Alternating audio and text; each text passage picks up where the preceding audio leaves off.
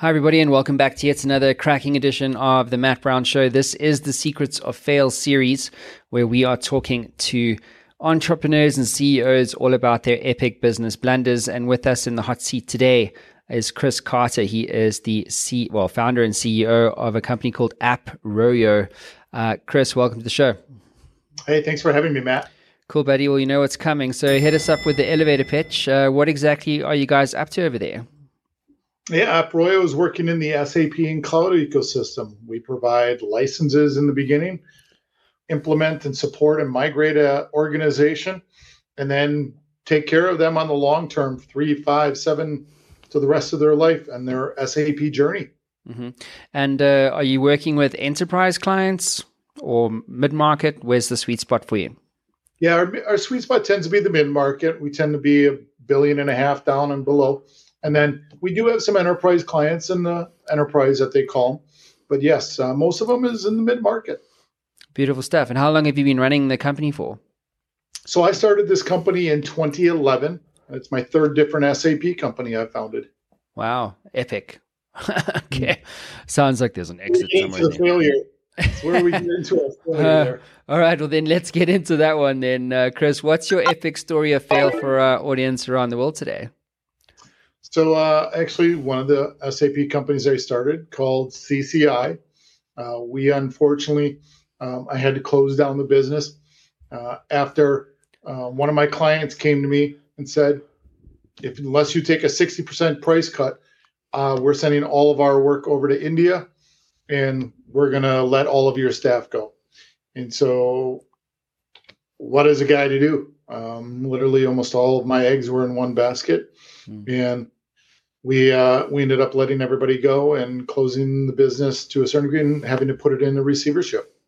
And what year was that, Chris? Oh, geez, that was 19. I take it back. That was 2005. 2005. Yeah, it's funny. I, I have a friend of mine, and uh, he started his own uh, liquor distribution business on the coast in South Africa. And he sent me a text uh, over the weekend, and he said, you know, this massive company they do i mean it's in south african rands but there's they're like you know 10 figures app and he was like yeah you know so if we can get this deal done this distribution deal for their for their liquor brands you know i'll he'll be making literally tens of millions. Um, and he said and my entire business would they would just be my entire business. And i was like huh that's not a good thing. Like it's a good thing if you if it's really early but like no one client should be worth more than 20% of your revenue right? Agree. Agree. And that was my major downfall. Yeah. So when you think about that whole experience, Chris, um, what lesson do you take forward with you now into your business? Well, you just made a great point. Don't have any one company be 20 per 20% or more of your revenues. Uh, don't put all your eggs in one basket. Uh, always be selling. Um, it's a great line from a movie AB, always be moving forward, always trying to get, new. you know, I became kind of, I kind of became the babysitter of that one company that was so much of our company to make sure that they were happy. And at the end of the day, they didn't care. It was, we're doing this or you're doing this, and we're going to be one way or another. And it really gave me some insight that they care about their bottom line as much as I care about my bottom line. Mm, I know. So, uh, what's the i mean obviously now you have hindsight right? So i'm curious to understand from you chris. If you could get into the matt brown show time machine and you know do something differently like what would you do differently?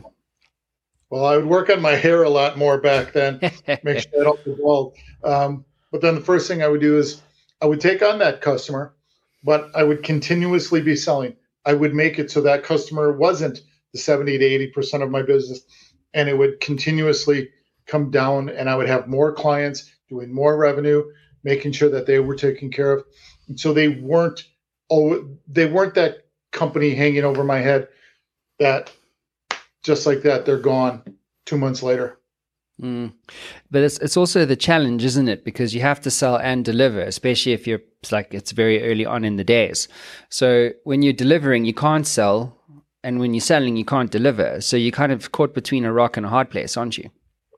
Yes, and that's one of the the next point that I would have I would have made sure that I had somebody that was either selling or being the project managing and delivering with with my staff, one or the other. So I didn't have to try to do both.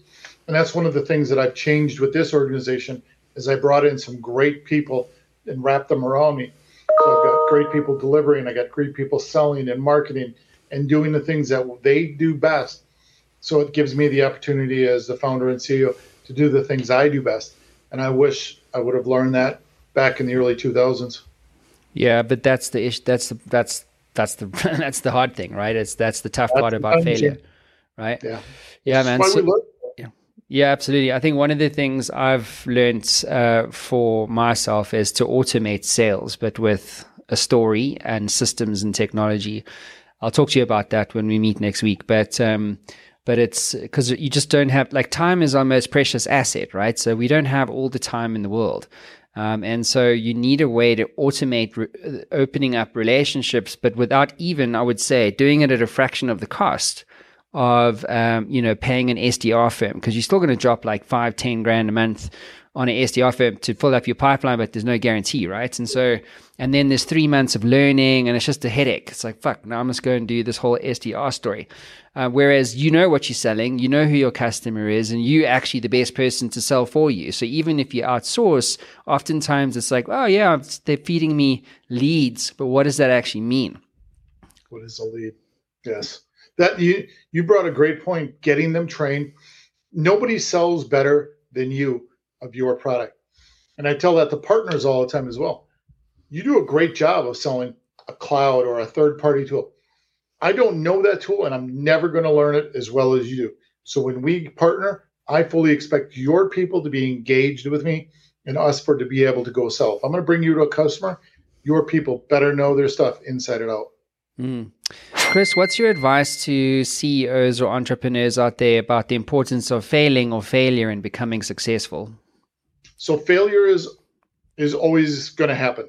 It's it's failure is not an option. Is not a word in our ownership, founders, CEO vocabulary. You are always going to fail, but you're going to learn from that failure. I learned a lot from that failure. I learn a lot from failures every day. Every day, every week, there's some type of a failure in my in my life, but I learn from it, and I'm going to do better against that issue or problem every day. So take those and learn from them. You know, I've actually got a little notepad on my computer. Something's going wrong, or I see something from a, a marketing or a sales perspective. I jot it down just so I can remember little things that had happened so I can do better next time. Mm. Yeah, my mentor once said to me, he said, uh, if I haven't failed in any given day, I haven't had a good day. Amen to that. uh, so, Chris, what about books, tools, and uh, resources you recommend? So, outside of the books that I wrote, which were the Mastering SAP books, um, you know, there are, you know, I, is as unique as this may sound, I love the books by Grant Cardone.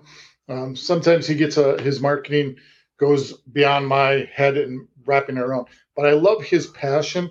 I love what he preaches and talks about with going after it and doing the things that you need to do to be successful. Don't rely on other people to do it. Be be the, that successful guy. Um, you know, I've every year I reread um, the Rich Man Poor Man books. Every year I reread um, some of those other standard uh, business and driver books that are out there. What color is your parachute? Things like that. Um, I've got some soft cover pages that I feel like I should probably get a new book because they're torn apart because I do go off and read them. Um, yeah. I read, listen to a lot of those business style books, and it's not even just for what their book says. It reinforces what I've been learning for 54 years, and all of a sudden it'll click something oh God, I haven't done that in years. Why am I not remembering what I've learned or listened to or read over the years and gone back over those again? Mm. And what about podcasts and things like that? Like what jumps for you in that space? Well, outside of the Matt Brown show, of course. Um, there are a lot of podcasts that are out there from a business standpoint.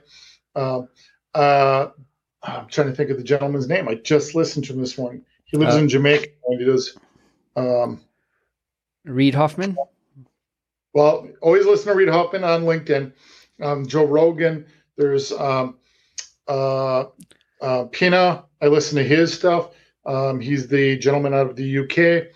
Um, uh, something on fire. Um, uh, um, on it's uh, isn't it Entrepreneurs on Fire or something? Yes, yeah. listen to that as well. Um, so I've got a bunch of them that come downloaded yeah. um, on my iPod, so I'll listen to them as I'm driving to the office. Yeah, and on airplanes. It's the most underrated learning tool ever, right? Yes, very much so.